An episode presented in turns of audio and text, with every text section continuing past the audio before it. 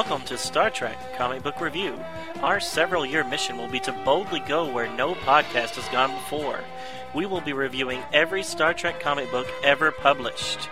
These stories have been released by Gold Key, Marvel, DC, Malibu, Wildstorm, Tokyo Press, IDW, and others.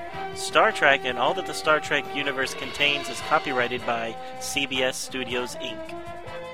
Hello and welcome to Star Trek Comic Book Review with Donovan and Ken. Episode number 56 for July 28th, 2011. Yep, we are doing our 90s series. Uh, this is episode 3 of that series, and it's the Star Trek The Next Generation episode 2. So, not to make it at all confusing. You are you have so far.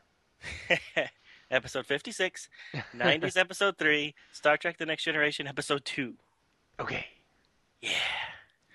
So we'll be covering Star Trek The Next Generation by DC Comics that were released January, February, and March of 1990. Issues number 4, 5, and 6. Well, I don't have any uh, preamble. You? Not really. They're, Just- they're they're good solid Star Trek stories. Let's let's next gen stories. Let's Yeah. launch into them. Let's do it. Okay, so I've got the first one, issue number 4, titled The Hero Factor, which is a continuation from last week's story, as you'll recall. Published date January 1990. The writer is Jan Michael Friedman. Penciler is Pablo Marcos. Letterer is uh, Bob Pinaha. Colorist is Julianna Ferriter. And editor is Robert Greenberg. The same team as, uh, as the last Next Gen one. Synopsis The cover shows Worf and McRob in a narrow ship's hallway. Worf is being lifted off the floor by tentacles wrapped around his thorax and coming out of a dark hallway. McRob is crouching down in a defensive position, holding his phaser up. Some of the tentacle tips have long, sharp spikes coming out of them, and one of those spikes is about to stab McRob in the side. The title, The Hero Factor, is shown like it is etched into the hallway floor. On the Enterprise D's bridge, Picard is recording a captain's log entry. He's summarizing the previous issue and uh, about the seemingly derelict ship, how it turned out to be a mousetrap that captured Riker and the rest of an away team that beamed over. It's so far outpaced the Enterprise at high warp. A dilithium crystal crack threatens to shut down the Enterprise engines completely and let the derelict ship escape. Picard wonders why would anyone go to such trouble to capture Federation personnel? Meanwhile, on the derelict ship, Worf and McRob are running away from the room that captured the rest of the away team and towards what they think is the engine room. McRob, in his typical whiny little spineless jellyfish way, is warning Worf he may not be a man of action, and that he should, uh, and that Worf should not count on him to cover his back in a battle situation. Worf tells him wisely about a Klingon saying that states warriors are not made, but rather forged in the heat of battle. As Worf completes his sentence, the two are faced by an unlikely looking giant octopus metallic creature, looking straight at them, full of menace. McRob will have his forge today, which is a good day to die. That's my impression. The beast grabs McRob, who tells Worf to get to the engine room without him. Worf fires, but discovers phaser blasts have no effect on the mechanical beastie.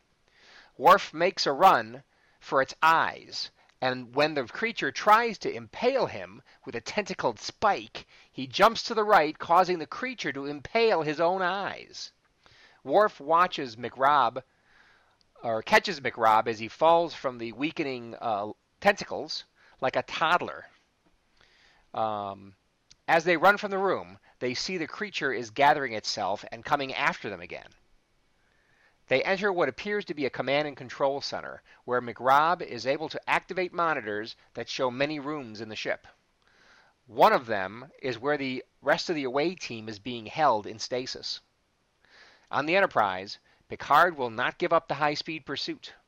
Data moves down to engineering to help Geordi with stress modulation on the cracked dilithium crystal to hopefully delay the inevitable engine failure. On the derelict ship, Worf and McRobb continue to run through the ship, following the drone of the engines to the engine room, hopefully. They are confronted by a huge yellow mechanical praying mantis this time. Worf is able to disable it by impaling it with a piece of broken machinery, but not before it breaks Worf. Back on the Enterprise, Data runs into McRobb, McRobb's wife and tries to comfort her in his less than successful way. She faints in his arms. On the Mousetrap ship, Worf gives Mopey McRobb a pep talk, telling him that he will rise to the occasion and defeat whatever gets in his way of disabling the ship's engines. Meanwhile, on the Enterprise D, the dilithium crystal shatters and shuts down the engines. LaForge initiates repairs, but Picard tells him to get it done in half the time. He also orders the launch of a Class 8 probe to keep track of the ship, the derelict ship, as long as it can. On the Mousetrap ship, McRobb finds the engine room and a fast spinning mechanism that appears to be uh, an engine core. He can find no controls, so he tries to think how he can disable it with no tools or controls. A little while later, Worf is surprised to see McRobb enter the room again, running, and assumes he is being cowardly and running away from something. McRobb explains he is there to get help from an unlikely source.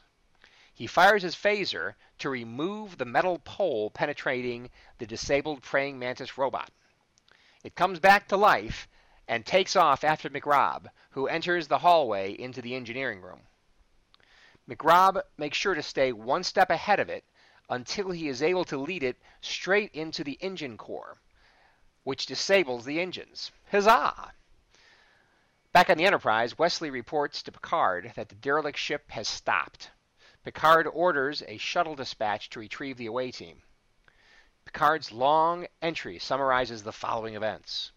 The shuttlecraft successfully retrieves the entire away team, including McRobb, who was not hurt in the violent disabling of the ship's engines. Worf was a significant Worf has significant internal injuries, but he will make a full recovery. Other other Federation ships will be warned of such Taxxon mousetrap ships. The Enterprise engines will be back online in half the time Geordi originally estimated. And finally, McRobb is indeed the hero of the day. On the ride back, in response to Riker and others saying he is quite the hero who saved their lives, McRobb merely states, It's nothing that your average warrior wouldn't have done. The end. So it wasn't too bad. No, it was cute. I mean, yeah. finally, finally they resolved the Rob thing, McRobb thing. Right. I mean, they set him up for this, and finally, it's resolved. Just like Barclay. Well, okay. So what, what did Broccoli do at the beginning or the first time we saw him? I don't remember. Well, he was being dweeby. Well, I know he was having a lot of problems with Riker. And he, he was he was kind of like a Walter Mitty kind of character, kind of daydreaming or whatever. Right, having relations with Troi in the holodeck, things oh, like that. Oh, yeah, I remember that. I remember that. And then uh, he he also had Riker in there, but Riker was like his half his normal size. And he was really stupid too, wasn't he? Or... Something like that. I like Barclay. I, I do too. And I thought he was really good uh, on the A team too. Yeah, you've said that. I did. Okay. He was he was I face I right. repeated myself. What face or somebody? What are you trying to be funny? No, who was he? Murdock. He's Murdock. Oh, sorry. The crazy guy, not the handsome guy. He's the crazy guy. I never watched it. Comic relief. Okay, so um, yeah, yeah. So uh, I, I got to say, I wasn't crazy about the huge mechanical octopus and the praying mantis. Uh, I thought they were a little over the top as far as I'm concerned. Yeah, I agree. And why would they be shaped like uh, human animals? Or Earth Earth creatures, right? We, that's what I mean. I mean, Earth. as far as you know, the taxons have never seen people. You don't know, or, well, or at least Earth. Yeah, and they definitely don't look like humans when you see them uh, No. in the little video screens. Well, yeah, but you really don't know whether that's their real face or some kind of Right. mask thing. Mask. But but true. If that is their face, they're pretty ugly, and they look they don't look much like people. No, I agree. I had the same note. I didn't care for that at all. Yeah. Anyway, I guess it's easier to make up stuff you know already rather than designing a whole new creature that would be menacing. I don't know. But yeah, because a lot of times books that uh, try to make up their own creatures, the the creatures they make up look kind of cheesy. well, that's why they got to put a little effort into it. Come up with something interesting. True. True. Yeah, I thought they really should have been alien creatures, uh, or maybe something from Klingon. You know, doesn't Klingon like have all these really nasty critters? Yeah, but don't you remember the one episode where we actually saw what a targ looks like, and it just looks like a a little dog with some horns and stuff hanging off. of Is that a Targ? yeah, it looked really pathetic. Oh, Oh no, there was a targ in uh, Star Trek Three, and then there was Well, a targ in a random episode of Okay. uh, the the next gen. yeah, and it was pretty nasty looking on Star Trek Three. Yeah, it was a puppet or something. But then I think they did a dog costume in next gen, and it didn't look very good. uh, so I guess there's lap Targs too. now this is just my memory of it. It it might have been the puppet, and I just remember it looking like a cheesy dog costume. But Oh, uh, I haven't seen that episode in a while. yeah. yeah. Now I did like that Mick, McRob finally redeemed himself. Mhm. Um, obviously, that was the story arc here, and we see him pop up every once in a while here in the next couple of books. Yep. Just as long as he's a background character now, I'm fine with that. Yeah, And as long as he's not so wimpy anymore, I'm okay with it. Now he should have more confidence, so he shouldn't be so wimpy. right. And he should go on and uh, work with Doctor. Uh, what's his face? Shoot, I'm having a hard time remembering Dr. these Spock. random characters' names. Dr. No, Zimmerman. He works Oh, with Zimmerman. Dr. Zimmerman on uh, the Saturn base, trying to figure out a way to get the the uh, Voyager back. Oh, Oh. that's Barclay. Never mind. Yes, it's Barclay. Hello. And I'm confused. I don't know why. They don't look alike. No, they don't look alike. Plus, uh, Mc, McRob is obviously doing better with the ladies than uh, Barclay Oh, yeah. ever does. He's got a hot wife. Yeah, But so they actually again- call her Miss McRob here, or Yeah. at least Data does. So it's Right. definitely her wife, his wife. Exactly, and, and I think that was a revelation in this episode. I didn't know she. I didn't know they were married from the first one. See, when we were reading the other ones, I just I assumed that it was his wife. Yeah, And you pointed out that it never actually said it. yeah. So But they did look like they were uh, they were in the same uh, quarters, so right. they probably weren't just living in sand. So, so what do you think about the artwork? I I think that they do a good job on Data, and uh, Really? yeah. But I was reading some of the letter columns, and and they're think- really bashing the the coloration of Data. Well, he's white. I mean, he's just just blinding white. And in fact, I have a comment when we get to one of the later uh, issues. I mean, the last issue uh, for today, Right. where Data's laughing, and he basically looks like the Joker to me. He just. Anyway. I guess so. Yeah, I mean, he isn't supposed to be white, right? He's supposed to be like a goldish, yellow, goldish kind of color, wasn't he? Yeah, but I think they were having a hard time making the gold. Yeah, I'm in guessing the so because he's bright white in the in the comic. Yeah, it's just like they didn't color him in. He's like the same color as the paper. Right. Yeah, exactly. I, I agree with that. And, and sometimes I just don't think he's drawn very well. But you think so? No, in in in many issues it's fine. It's just like that first that first time we see him uh, in this issue, and he he's uh, uh, he's right in front of Picard on the bridge, Mhm. and he's just looking forward, and he's just kind of like I don't know. I just don't think it's. I don't like the drawing. Huh. I, I think that looks like like him. So I I don't know what you're talking it- about. Kind of looks like him, but eh, eh, eh, eh. All right. Well, never mind then. I'm not saying it's it's not a good drawing. I'm just saying that I don't think it's a good drawing. There's a Right. distinction there. If you like it, it's great. Okay. Well, I don't not like it, and I'm only mentioning it because the uh, the letter columns in in these later books make reference to it, and I guess people were writing in that they didn't care for it. Yeah. That and Pulaski's hair Oh, and uh, the editor who who responds to the letters was like, "Yeah, we noticed that she's not supposed to be blonde. I don't know how that slipped by us." okay, so that wasn't a decision. That was just a mistake on the colorist part or something. Right? Yeah. Okay, well that's good because uh, it wasn't accurate, and they're pretty accurate in what they do in here. But Yeah. Well, after this issue, we won't have to worry about Pulaski's hair color. no, we won't. No, we won't. And that's another comment I have coming up. Oh. Okay. Um, so it seems like a Class 8 probe probably has warp drive, huh? I mean, if it doesn't, it wouldn't be very used for very long. I mean, long-range sensors would- could probably be as good a, a use as a as a probe that doesn't have warp drive. Especially this thing is going warp nine. I mean, the the the mousetrap ship. Is it called the Mousetrap ship, or is that your? Oh, Picard called it that, oh, okay.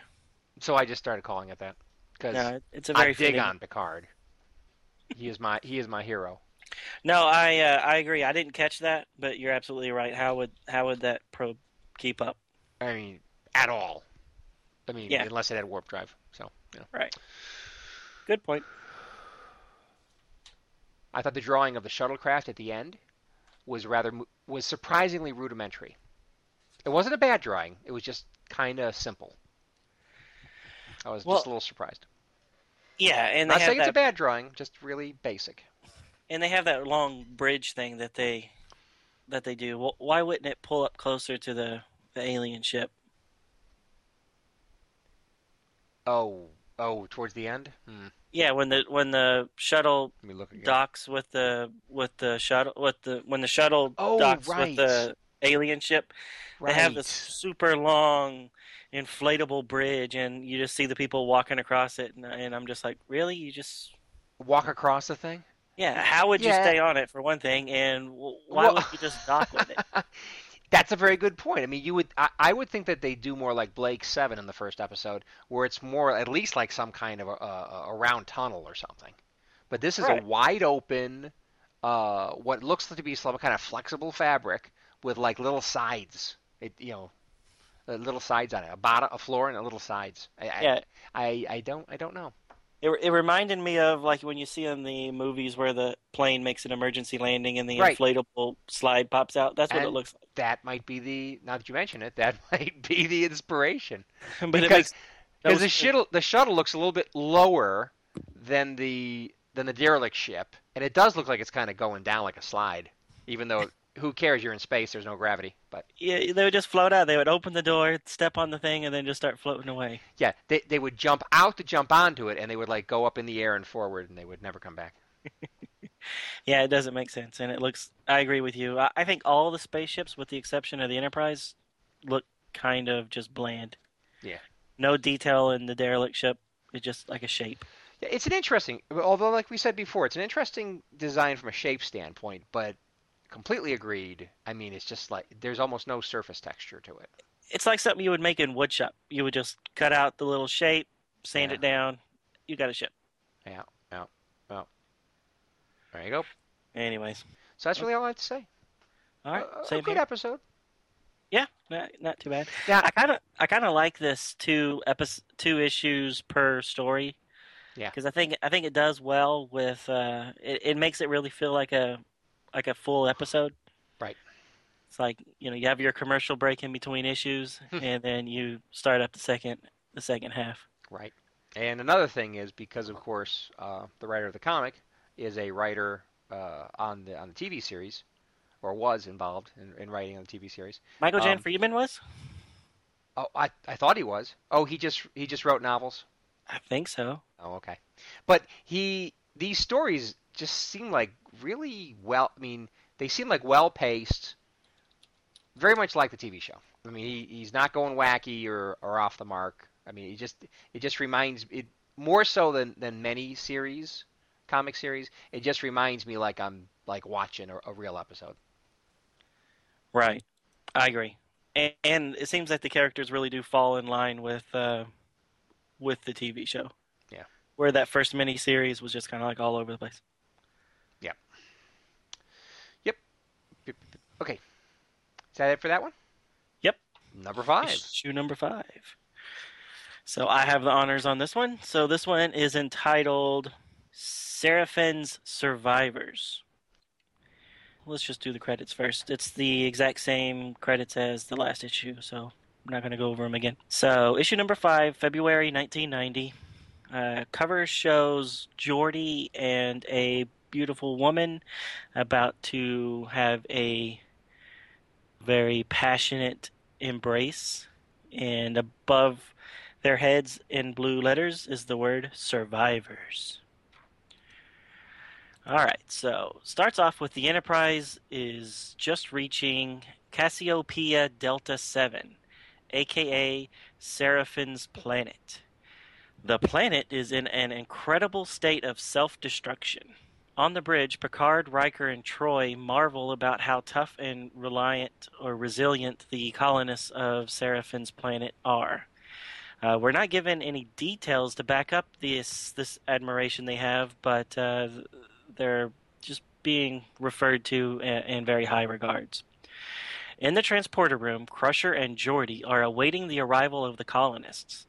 We get some background that the colonists are made up of victims of a severe genetic disease that is well known for disfiguring the patients. Geordi awaits the arrival of the survivors because a good friend of his was on the planet. He has not seen her in quite some time and does not know how disfigured she might be, and Crusher prepares him for the worst. O'Brien announces that he has cut through the radiation and starts the beaming up of the survivors. Only seven men and one woman are left in the, of the colony. As luck would have it, the sole woman survivor just happens to be Geordi's longtime friend, Delia. The leader of the group advises them that there are no other colonists uh, that have made it. Crusher and Geordi are also stunned that there, none of the colonists show any disfigurements. Sometime later, Geordi and Data are walking the halls, and Geordi is very excited about how healthy uh, Delia seems. As they're walking, a young boy points to Data and says he looks funny. His mother scolds him for being rude, and Data advises her that he has no feelings for for uh, the little boy to hurt. He also promises the boy that he might return so that they can become better acquainted. In the briefing room, Crusher states that she has no explanation for the apparent cure of the colonists, and Troi states that she feels that the survivors are hiding something and it is something more than just survivor's guilt since the rest of the colony did not make it. Geordi gets very defensive about all their accusations and pretty much whines like a little baby. Sometime later, Geordi meets Delia in her quarters. As he arrives, another one of the survivors is leaving. He tries to hide it, but Delia can tell that he is jealous. She tells him that he has no reason to be and that he is still her best friend at which point she pulls off his visor and they start making out like rabbits.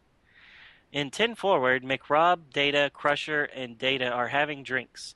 Riker tells a joke. Data starts or Data states that he gets it. When reminded that you are supposed to laugh at jokes, Data launches into an amazing laughter fit. Riker orders him to stop since it was not that funny. Riker leaves to get more drinks just as Wesley arrives and asks if he can speak with his mother privately. They go to a small table and he asks her if she is okay since he has moved out while she was gone and they have not smoke, spoken much since her return. Crusher, Crusher marvels how grown up her son is. In the gym, Troi is performing some amazing acrobatic moves on a trapeze type bar. One of the survivors come in and flirts with her a bit, before showing off his own prowess with the trapeze. He states that he's not used to being able to do that type of thing since uh, he's just recently become cured. He invites Troi to dinner, and then another survivor arrives in the gym. The two men stare at each other, and then the newly arrived uh, survivor leaves. When the original survivor asks uh, about that dinner um, offer, Troi declines and goes to visit with Geordi. She asks Geordi if he's noticed anything odd about Delia. He gets very defensive again and storms off. To be continued. So, is it just me, or does Jordy seem a little too sensitive and uh, uh, whiny about anybody making reference to the survivors acting weird? Yes, he's way too sensitive. He he has become McRob, and he is now whiny man. yeah. I- just thought it was just it's just weird. He sees her and then suddenly he's like infatuated and and won't let anybody say anything even remotely. Yeah. It's not even negative. They're just saying something seems odd and then he's like, "Oh, oh you don't have any proof? Yeah. I'm going to run away and cry." Why doesn't anybody want Geordi LaForge to be happy? As we'll see later. Yeah, it just seemed weird. It just seemed I mean, I- Or was I know the that one he went through that, that thing? what like thing? a bunch of people that just don't want to see Geordi LaForge happy. I think it is this one. Is it this one? Yeah. Yeah. Sorry. Go ahead. No, it just it just seems weird. I I know that Geordi doesn't normally have the luck with the ladies, so maybe he's just uh you know, really happy to finally find a girl that's that digs him. But uh I don't know, it just seems I don't think he would be uh that starved for attention. Yeah. Uh, and of course, now that she's really hot, um, he kind of likes that too, even though he can't see her. At least Well, in, a, in a traditional way. Now, was she disfigured before she left him? Because I could I don't think so. I think she got disfigured on the planet. I did too. Got the feeling that she left before any ailments disfigured her. Yeah. Yeah, she got him on. I'm pretty sure she got him on the planet with everybody else. But it, yeah, I think like when she was when uh, he was talking to Crusher at the beginning, it's like I had the impression that he wasn't sure what she'd look like exactly.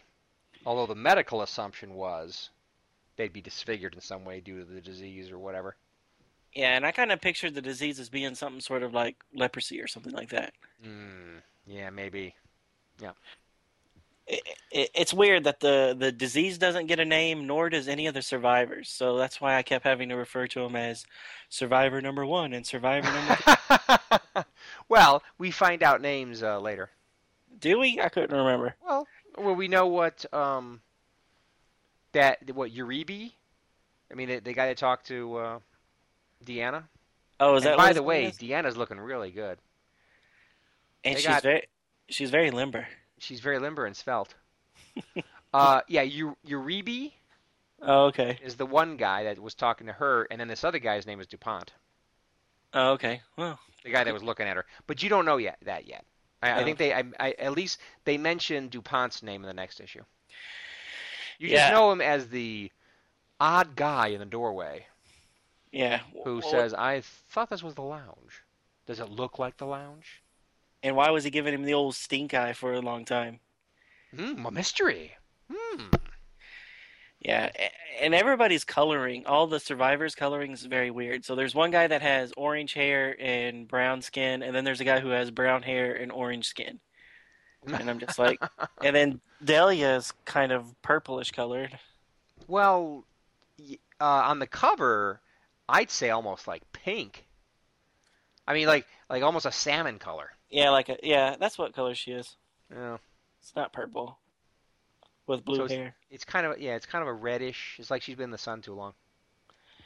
So I don't know. At first, I thought maybe that was the disease that it changed your skin pigmentation. Could be. And hair. So y'all have a lot of them have Wolverine hair. yeah, yeah. Uh, I thought it was interesting seeing Crusher back after Pulaski was there last week. Now we see Doctor Crusher, and the uniforms are cha- are different. So Oh, I didn't notice the Um, uniforms. Yeah, so it's kind of like they they in the last issue they were in season two, and in this issue they've jumped uh, midstream to season uh, three. Right. Uh, so that was kind of kind of interesting. Now, what's the difference in the uniforms? Oh, okay. They don't have that little pleated thing around their necks. Well, they got a collar, you know, so they got the right. they got yeah. the stand-up collar with the pips.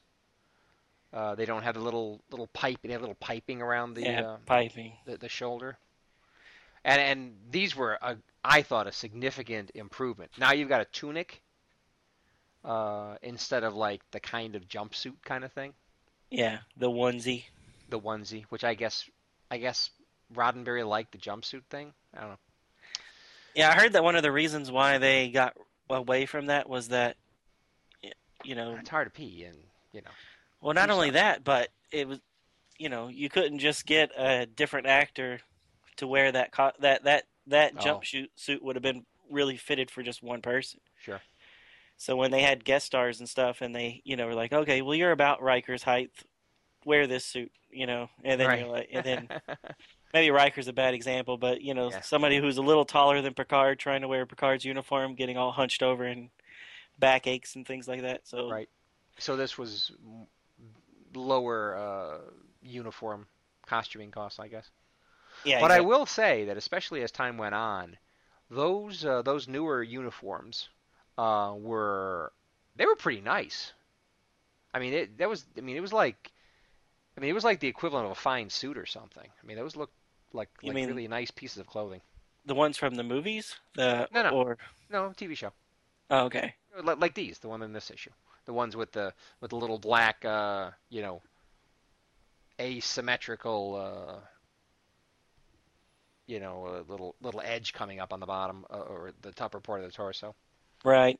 Still not a big fan of the bell bottom type look where the Oh, where it comes up. It's not really bell bottoms, but the the the bottom in the front. the, the pants come up. Yeah, Yeah, yep, yep, yep. Yeah, but but you'll notice that, uh, like in Deep Space Nine, I just watched uh, an episode called "The Ship" the other day, and I noticed that in all the the the next set of uh, uniforms, which of course they use in Deep Space Nine and uh, Voyager, and, and eventually and uh, the next gen crew, um, they to keep it straight, they've got like a piece of elastic around the bottom of their shoe. Which it's nice. It keeps it all taut and it all looks nice and stuff. It's just how practical is that? So you you've got this piece of elastic on the bottom of your pants that goes around the bottom of your shoe. You know where you're stepping. I just didn't just didn't seem too practical to me. huh, I never noticed that. So Well, it's like the- stirrups. Ah, kinda. I guess you could talk talk about it that way. There were some specific shots on this this episode of Deep Space Nine where they were uh, like walking over planetary surface, and it was kind of close up, shooting up, so you kind of saw the the feet hitting the uh, rocks they were they were climbing on, Right. and uh, and they had you know this, this elastic thing on the bottom. Huh. I I'll have to go back and rewatch that. Yeah. Well, it's not a big deal. It's just yeah. I mean, if there was any, I mean, if you spent money on a real, you know, on a, on a good quality uniform, I I happen to have a cheap one. Sorry, color me color me geek. But if you met, if you spent money on a really good one, it would be one of these or maybe the Picard one. Uh, the, I mean, in the uh, in the movies, The gray ones. the gray ones, Yeah. black and gray ones. But you'd go back for the red ones from next gen. Uh, not next gen, uh, original Trek movies. Yeah, I, I like that and the uh, the gray ones. Yeah. Those are my Plus, two you, favorite. I saw you in one of those. In the gray one? No, not the gray one. The uh, the the the The- the Taz uh, movie tunic. You you did? Because I've never worn one. I thought, isn't that what you? No, it was Isn't uh, that what you were wearing when you uh, were in that one photo? no, that was uh, the gray one. Oh, was that the gray one? Oh, Yeah. okay. I thought you were in a tunic. Oh well. Nope. I thought. Oh, I mean, talk about. Uh, you had mentioned about some letters about uh, Data maybe looking a little off in the last issue. In this one, uh, O'Brien looks freaky on page five. Yeah, he has like super top, uh, super. He looks like a cone head almost. well, he's thinner than I'm used to him, but maybe he was that thin back in, in the beginning when he started appearing on Next Gen. But he's he's too thin, and his eyes look weird. It's like he's like ah. And his and half half his head is forehead. He Oh, looks is like it? A, He Yeah. looks like a cone head. Okay, like you said. That's what I mean by conehead. Conehead. it's it was funny. I thought at first I didn't think it was him. I was like, oh, just some random transporter guy, and then they referred to him as O'Brien, and I'm like, oh, Oh, yeah, yeah. Well, I could tell it's O'Brien. It's just not a good rendition. yeah. Let me look at that data laughing. Oh, yeah. He I looked at it, and the first thing I thought of was the Joker. Yeah, he does look a little jokerish with the white skin and the big laughter. Big, big, big smile, big laugh. Although not no no uh, red lipstick. Yeah, especially the second page on page 16 when it shows him in profile when when Riker orders him to stop laughing. He even looks more like the Joker. yeah. Uh, that's funny. Uh, I I liked uh, how Picard subtly but still decisively slapped down Geordi uh, when he was getting a little bit too defensive uh, about the colonists. I Right. thought that was good. I mean, so Picard in his his his firm but fair but forceful way is basically telling him to uh, you know cool it, cool your jets, pal. Right. Yeah, just basically, do you have any other observations? Yes, exactly. Because the first ones kind of suck. So so, what do you think about the love scene? D- didn't that seem kind of weird? love scene. I thought you just I thought you said they were just kissing. Yeah, I don't know, but Yeah, she she says that, Geordi, you know you're my best friend, and then they just start making out, and I'm like, dude, I have a lot of good friends, and It ain't that good. You don't do that. Well, you got one good friend where it's just fine. But um, yeah, it seemed like uh, it was good. Yeah, Geordi, you go for it, boy. You So- go, man. you know, not that I, you know, because I hadn't read the second issue, or at least I haven't read it in a long time. Mhm. I thought maybe her taking the visor off while they were making out was going to mean something. You know, Oh, it meant that- something. Well, it means I thought it meant something like she was taking Horizontal bop, It off. I, baby. was, I thought that she was taking it off so that he wouldn't see something when they Oh, I see. maybe losing items of clothing. You know, Oh. that maybe she It would expose something. Right. And then when we read the next issue, we find out what's going on, but it had nothing to do with why he needed to be in the dark while they were getting to know one another. Exactly.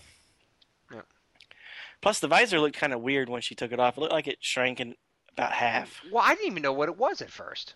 So, yeah, when she took it off, I, what was it? Just in front of like some kind of piece of clothing or something? I don't know what it was in front of. But when I saw it, when I first saw it, I was thinking, well, what's that thing? Well, What's she that has it. silver thing? She takes it off and then she like puts it behind her. That's her butt. Oh, was that her butt? Okay. Yeah. I just remember that whatever it was against, it was like, what, what the hell is that? Oh, oh, it's Geordi's visor. Oh, okay, okay. But it looks really. It doesn't have like the the earpieces or whatever. It just looks like it would just be just the the little graded part that goes right above his eyes, and not the part Right. that connects to those little nodes or Thing, whatever above right. his ears. In his temples or whatever. Yeah. Or is it his temples, or does it does it go No, does it go all the way back to his ears? No, it's just his temples. You're right. Okay. Yep, I I was a little off on that too. But anyways, I guess I guess if you had friends like that, you might be a little overly defensive. or you had so few friends that you could actually get some loving from. hey, let's not let's not ruin this, okay? This doesn't happen very often, Mrs. Wiggins. Mrs. Wiggins. I was trying to do a young geek with her cracking voice. Oh, okay. So, did you catch any reference, or is there any reference to the the planet's name, Serafin? Uh, what in other comics or something, or or just other stories? what was it supposed to be named after? Uh, somebody named Serafin. See, I, I didn't. I assumed. I I really have no idea. I thought I it mean, they- might have had some inner meaning. I don't know, but a little little internet search might find out something. Well, I did do a search, and the only thing I could find that was remotely, you know, uh, medical, because I kept thinking that it would be some sort of medical relation. There was a, Oh. there was a Katharina Serafin who was a Persian lady who, uh, I guess, had a tumor in her sternum in the 1800s, Yeah. and the doctor removed her ster- sternum, but and then the skin grew back, but she had a hole in her chest, and he's like, he was able to, you know, do like cardiac pacing experiments on her because it was the first time somebody could see a heart beating still inside the chest. So Oh. I don't think that that's uh, what this might be related to. Just Probably not. seemed weird, Serafin. Hmm. I just thought there was some sort of inner meaning. At first, I thought maybe the leader of the colony was named Serafin, but as you said, they named him something else. Oh yeah, but do you? I mean, you, you don't know if he he was the original leader of the colony. True, true. I mean, not really. I mean, he definitely seems to be the leader now. Now that most of the colony is decimated. But That's true. Whether he was always leader or not, who knows? All right, what else you got on this one? Uh, I got nothing else really. I just, you know, I just had a comment about Geordi being quite the whiny little baby at the end. But we already talked about that, so. Yeah, he's whiny baby throughout most of it. Yeah. Even right before he's about to get some loving, he's whiny right before it. Well, yeah, but wouldn't you be a little bit disappointed too? What? Handsome guy sitting there inside of her, uh, your girlfriend's room. Not really sure what the situation is. It's like, oh, oh, I guess you've got a girlfriend. Or a boyfriend, in this case. Right. Shall, we move go on? on? To Let's do number it. six and find out what the heck's going on with this colony? Seems weird. Mhm. Okay, issue number six Shadows in the Garden. Uh, same folks, creative team. Will not repeat again and slaughter their names. The cover shows Geordi on the ground unconscious, with yellow smoke rising out of his chest and leading to his ex lover's right hand. In red lettering, the cover asks, Once they were lovers. Now. Geordi is walking arm in arm with Dyla, Dylia, Dyla, in a holodeck scene from a beautiful planet he once visited. He, she is impressed with the sights and smells of the simulation. While stretching to grab a fruit off of a, the branch of a tree, Dahlia strains herself and doubles over, clutching her side. She says it's nothing, but Geordi is concerned. In a briefing room, Troi is briefing Picard and Riker on her observations of DuPont and Uribe. When they faced each other in her presence, there was a clear desperation in them, a hunger whose satisfaction may turn to violence. Picard decides to have security keep an eye on the colonists, but do it subtly, since they have not done anything outwardly to justify mistrust, as Geordi pointed out very defensively in the last issue. Data spends some quality time with Randy, a young boy he met in last issue. Data shows him some moves in a game called Sharad, Sharad, Sarashti. Sarashti. Mom is impressed that Data is taking the time, and Randy really seems to like Data. We find out that Randy's dad died and that he is having trouble adjusting to life aboard the Enterprise. Data departs. While walking in a hall, Geordi thinks about his suspicions that Dahlia is keeping secrets from him. Suddenly, he witnesses a colonist doubled over ahead of him. He appears to have similar muscle pains to uh, Dahlia. This confirms his suspicions, and he decides to confront Dahlia about it. DuPont and Uribe are speaking together in DuPont's quarters. DuPont is telling Uribe that not to interact with the crew anymore, and that he has to uh, control himself until they get to Starbase 90. Uribe emotionally is very emotional and chastises DuPont for being so controlling and and reserved when fate has made him a god. DuPont tells Uribe to watch Dahlia for any indiscretion she might make. Uribe asks what if he refuses to play spy. DuPont ends the conversation saying they both may regret not keeping their vows as he crushes some yellow and blue papier mache looking object that he's been playing with for the past previous six panels. I know if someone crushed a paper mache object in my presence, I sure would get back in line. I can tell you. Geordi confronts Dahlia, and after a while gets her to admit that they have been covering up something. She finally comes out and tells him really what happens on what happened on Serafin's planet. She tells him a radioactive material just beneath the surface was exposed when the planet started breaking up and started changing them and making them more than human, unfortunately at a cost. They must take the life force from others or they begin to die. Geordi offers to bring her to Dr. Crusher to help, but Dahlia tries to get Geordi to provide her with a crewman who she can suck the life out of. Geordi, of course, refuses, so she knocks him out with a handy yellow bolt of energy that comes out of her right hand. Dahlia leaves in search of prey. She almost takes young Randy's life, but Data's presence makes her change her mind.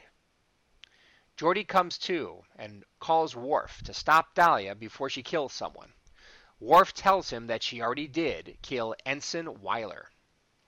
Geordi tells Worf he thinks she'll be on her way to the nearest shuttle bay, which happens to be Shuttle Bay 2. Worf says he is on his way also. Geordi finds a crewman unconscious on the ground, with two colonists shooting hand lightning into Dahlia. DuPont orders them to grab LaForge to prevent him from telling anyone else. Geordi turns off the lights to the uh, shuttle bay to improve his odds against the superhuman three. The darkness ploy works for a while, but they finally capture LaForge.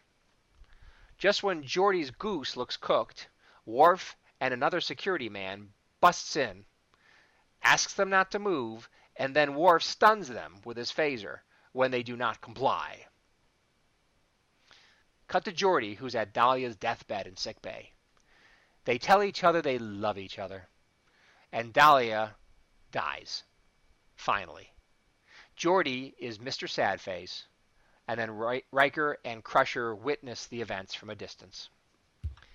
An unseen narrator reads a Vulcan, po- Vulcan poem about shadows in gardens and children and sunlight and whatever. the main point being, I'm not quite sure what the point of the, what it is, but at the end, what do you think? So they were vampires of some sort. They're basically vampires. Energy sucking vampires. Energy sucking vampires, not salt sucking in this case, and not blood sucking, but life energy sucking. Yeah.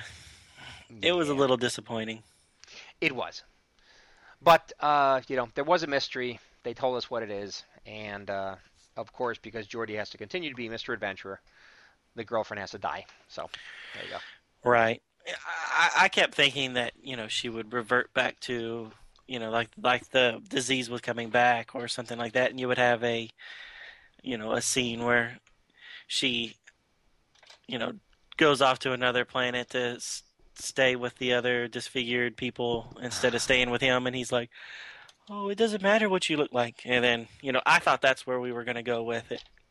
I wasn't expecting vampires. No. It didn't go where you thought, man. But, A but little anyways, more action packed. I could see this as being an episode. This this had that that feel to it. Yeah. And they do like to, uh, you know, focus on uh, on some of the lesser characters on occasion, and it sure is nice to give Geordi something to do once in a while.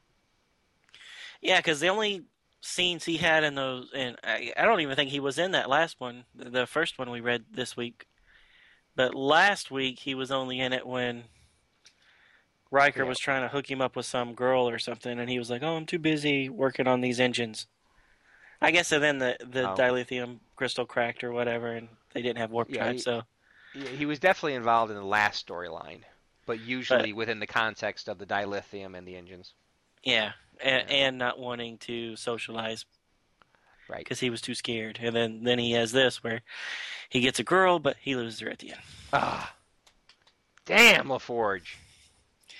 Yeah, well, here in a couple of years, he'll he'll have his holographic girlfriend, um, Leah Brahms, and uh, Which, how much better is that? I don't know. but then he does meet the real one. Yeah, she's not too happy that he has a holographic version of her. Not at all. What are you doing with this holographic version of me? Uh, we're we're running through schematics. Really? Really? Why doesn't she have clothes on then, Geordi? I'm just kidding.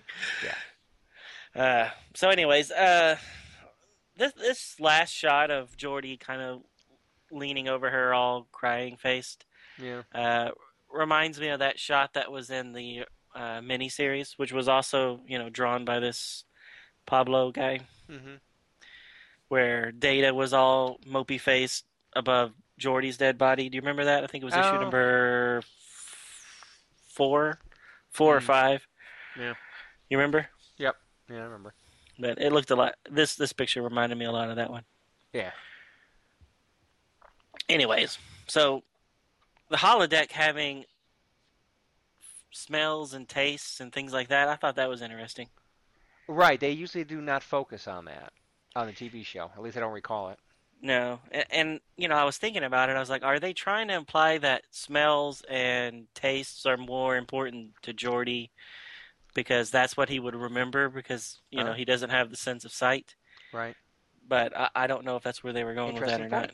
That would I mean somebody that uh, are depending upon other senses might focus on that in their programming Right. of the holodeck program. Yeah. So I guess it would. would what does it do? Does it replicate the the food that so you could actually eat it? You know, this whole holodeck thing, I'm not crazy about. I've told you this before. Yeah, I know. It's just photons. I mean, if it's just photons, then how does it have substance? I don't get. And then and then this idea, what they're talking about here with with smells and stuff, well, that takes even further. Smell-o-vision, man. Well, supposedly they do have electronics even now. Uh, I mean, uh, actually, I read there was an RSS feed I read the other day that was talking about how the big next big thing in consumer electronics, like the, you know, they, they've had they've had high def, and then they've had 3D, and now the next thing is going to be smells coming out of your TV set. It's like, really? You Yeah, I gonna do read- that? I read that I mean, too. just just because you can do that doesn't mean you should do that. I mean, could you see them? You know, uh, Lucas comes back yet again and messes with Star Wars, and they're in that garbage disposal thing, and then you can smell it. It's like, no, I don't need that. Oh, that'll be awesome. I don't think I need that. So let's see. Episode One, one. thing's for sure, we're all going to be a lot thinner and smell worse. So that'll be in 2015 when they re-release Star Wars Episode 4. So if if if Smell-O-Vision is in theaters by 2015, I bet we get it. Yay! Can't wait. Well, wait a minute. Okay, so they're gonna replace it in blue. They're going to release them in Blu-ray in September. Yeah, So which? So which? Oh, I got you. and then so, and then they're releasing once one a year, February of the next six years. oh, They'll release one movie in 3D. Oh, right, right, right. So they want, yeah, because you want to buy it 15, you want to buy the same movie 15 times, don't you? Yeah, I'll buy the Blu-ray, and then when I get a 3D TV and a 3D DVD player, I will buy the 3D DVDs as they come out. And we're, we're digressing away from Star Trek, but I will say this. I, I refuse to buy Avatar until I have a 3D TV, and then I'll buy that disc once. Actually, Right. if you buy a Panasonic, they I think they give you the disc or something. I don't know. Yeah, Some so you, you know, Avatar in 3D. I haven't heard if uh, Star Trek 12 is going to be in 3D or not. I really don't care. If they it- if they do do that, um, they just better not let it get in the way of the story. You know, they haven't really done a. I mean, aside from Avatar, which was basically just a cartoon throughout the whole thing. Um, I mean, they haven't really done a sci-fi, a, sh- a straight up sci-fi 3D movie, have they? I'm sure they probably have, but now that you mention it, none are coming to mind. I mean, it's usually the fantasy and superhero movies that get the 3D treatment. Yeah, or the horror stuff. Yeah. Oh yeah, like the Saws and Final Fantasies and stuff like that. Uh, yeah, and didn't they do uh, a Jason or a Michael in 3D or? I don't know. Oh yeah, they did. They did Friday the Thirteenth Part Three in 3D. Oh, but that, was, with that was in the 80s. though. That Yeah. was old tech. Okay, but they still done it. Yeah. But yeah, uh, sci-fi, 3D. eh. I don't know, man. We'll see. We'll see how Star Wars Episode One looks like in a, in February. Cool. All right, so uh, Data befriending a little boy uh, kind of reminds me of Star Trek Insurrection, where he Mhm. kind of does the same thing. Yep. And it also reminds me where I think they're going with this, uh, an actual actual episode where where Data gets a girlfriend and is actually in a relationship, because I get the feeling he's not only got in the relationship with the kid, but they may try to do something with the mom too. I'm not sure. Yeah, with the uh, you know, Mister Data sure is lonely with his son, his dad being dead. This bed gets awfully cold. if you know what I mean. yeah, I was getting the same vibe. Yeah, but it was eh, one thing I did like about that that next gen episode is, I mean, in the end, the relationship between him and the girl, and they're even living together, as I recall. Um, in the end, I mean, this before he had the emotion chip and everything. He's a machine, you know. I mean, as much as he, he acts like a person and seems like a person and stuff, uh, I mean, he's a machine. He's not a man. So, Yeah. even though he can do the, apparently, he is fully atomically correct. Still, Right. Yeah, there's that great scene where he kisses her and she's like, "All right, well, what were you thinking about?" And he rattles off like 20 things before he even mentions that he was thinking about how much pressure to apply to her lips and stuff like that. And then Yeah. she was she got all mad. Yeah. Well, I'm glad I was in there somewhere. Yeah, yeah. Well, you know, with the veil, well, something I think is really interesting every time they, they, they have a, a story that, that puts a little acid test on Data's humanity is that he's not human. I mean, he's a robot, uh, and some of the things he does is kind of trappings that makes you think he is. But in the end, as cool as Data is and everything, he's still, you know, a machine. Sorry. Yep. Yep, I liked it. Yep. So I, I'm curious to see where they go with Randy's mom. I think there's going to be a little something going on there. We'll not see. not not that Data probably cares about looks, but she's kind of cute. Okay. The mom, that is. Yeah, I got you. All All right. So, uh, Daddy Data scene, wife, yes, we covered that. Uh, yeah, what the heck is that party favor thing supposed to be that Dupont shat Dupont shatters? Yeah, you mentioned that in your synopsis. Uh, let me go back and look. I thought it was some sort of pottery thing. Yeah, uh, you know, it's like, you know, okay, maybe it's a glass thing. I don't know. Maybe it's a pottery thing. I'm not sure what the heck it is, but it's like, you know, he's crushing it like it's like, oh, I'm really, I'm really, uh, I'm really uh, serious about this, and it's like, big deal. Are you trying to make a point? Big deal. Well, maybe it was glass and it was like not Cut everything. fingers. I don't know. He's a Superman. Oh, you know, I just noticed when uh, when Geordi's talking to Dahlia or whatever her name is, she's reading the book Gar- Shadows in the Garden. Oh, She has a novel on her on her uh, which is the title of coffee story. table, Hmm. which is also that poem at the very end by the uh, unknown Vulcan. Vulcan, whatever Yeah. poet. Interesting. I did not notice that. So I I liked the whole "if you love me, you'll help me find somebody to kill." Uh huh. That's the very classic, you know, vampire manipulation type thing. I, I thought it was pretty good, and Right. I almost, you know, basing basing it on what Geordi was acting like last issue. I half expected him to go out and do it. yeah. So I'm, I'm glad he didn't. I I did not expect him to do that at all. I I was thinking to myself, what are you doing, woman? He's a squeaky clean hero. He's not going to do that for you. Yeah, but he's usually not a little whiny baby either. So That's he true. was a little out of character for the last couple issues. So Right. Yep. But hey, you know, you get a chick in the scene, you know, he'll do weird things. So when uh when the survivors killed her, were they Mm-hmm. draining her? Vampire draining her? I don't Or- know. Is that what that does? I don't know. Those little lightning bolts that came out, those yellow lightning things coming out. I don't know. Yeah, but when when they were doing it to her, it was like this little blue mist or green mist type thing. I don't know. That's a good Yeah, point, though. It wasn't very you, clear. If you're gonna kill somebody, you know, and if you're a vampire, you might as well take drink the blood. But yeah, I I don't know. And then what happened to them after, you know, Geordi? Well, they don't bother explaining that, do they? Yeah, are But, they you are they in the brig? Are they? Oh, they better be in the brig. I mean, if Killed. they're- I mean, I think they're super strong and stuff.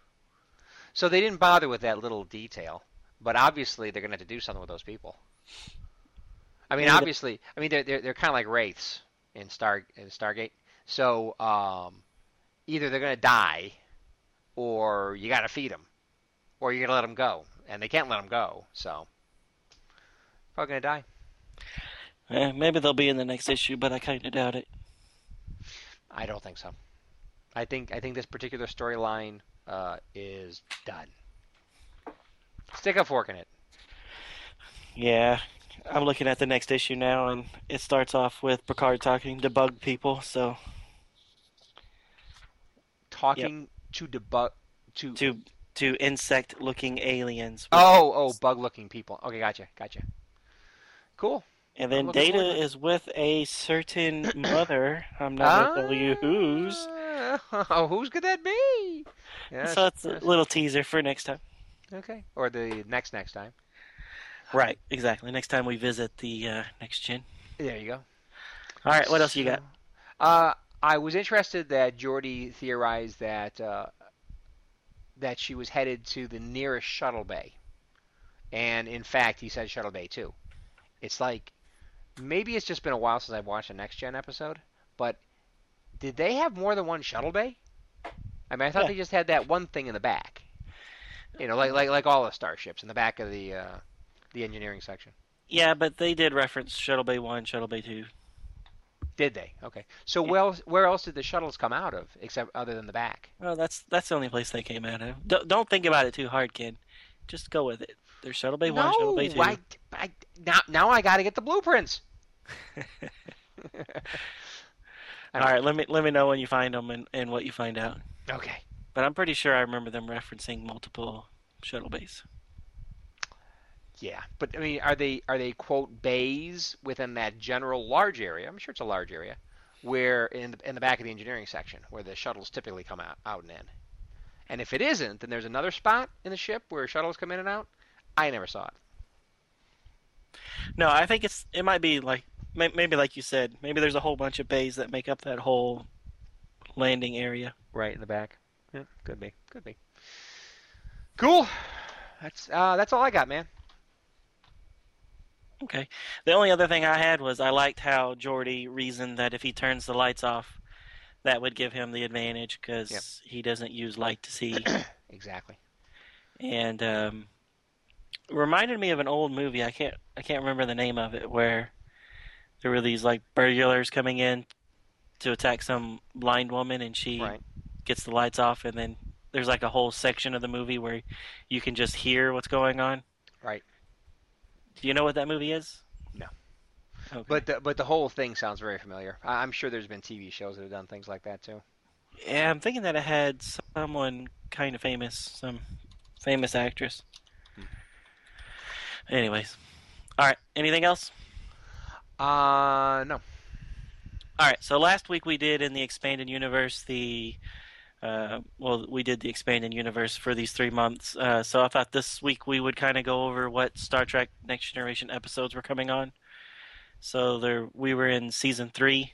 Would you say it was episodes ten Episodes through eighteen? 10 through 18. Yeah, so these came out beginning of 1990. Um, the first one was The Defector, and then episode 18 was The Allegiance. So just briefly, the episodes that I thought were really good in, in this uh, time frame was uh, Yesterday's Enterprise. Excellent. That, that's that's easily the top one on this list, as Yeah. far as I'm concerned. With the uh, good old NCC 1701C. Yep. And Cap- Yar. Well, not only Yar, but Captain Rachel Garrett in her only on screen appearance. Which they made a big deal out of in uh, that start that uh, Night of the Living Trekkie. Oh, that's right, they did. They made a big deal out of that. So that one was good, and then the very next week was the Offspring, where uh, Data creates Lal. That's, Right. That has to be one of my favorite episodes. Kind of thing. And then you know there were some other good ones, but you know like Deja Q, where Q loses his powers and becomes Yeah. hungry for the first time. I remember I remember when he falls asleep for the first time because when he was describing it to Picard, he was like scared and stuff. He's like, "Picard, Picard, I don't know what it was like. I was just I was just standing there and all of a sudden everything went black." And then and then and then then Picard's like going, "You fell asleep." it's like, "Oh, that's what he was talking about. He fell Oh, okay. no, that was a good, really good episode. I thought. Yeah, yeah, yeah." And Uh, then, uh, yet finding yet another way to take a look at the human condition through the eyes of an alien or a robot. wasn't that what Star Trek's all about? Exactly. Uh, the rest of the stuff, I mean, is good, but those are the three great ones that that quarter. Right. Any I other agree. ones jump out at you? Mm, no. But some of these, quite frankly, I don't remember too well. And if I don't remember them too well, it's probably because they weren't really sticking in my brains as being uh, really great ones. Right. Sons of the Father was good. That that was the first one where Tony Todd came in as Worf's brother. Oh, gotcha. Right, right. What was his name? Kurn, I believe.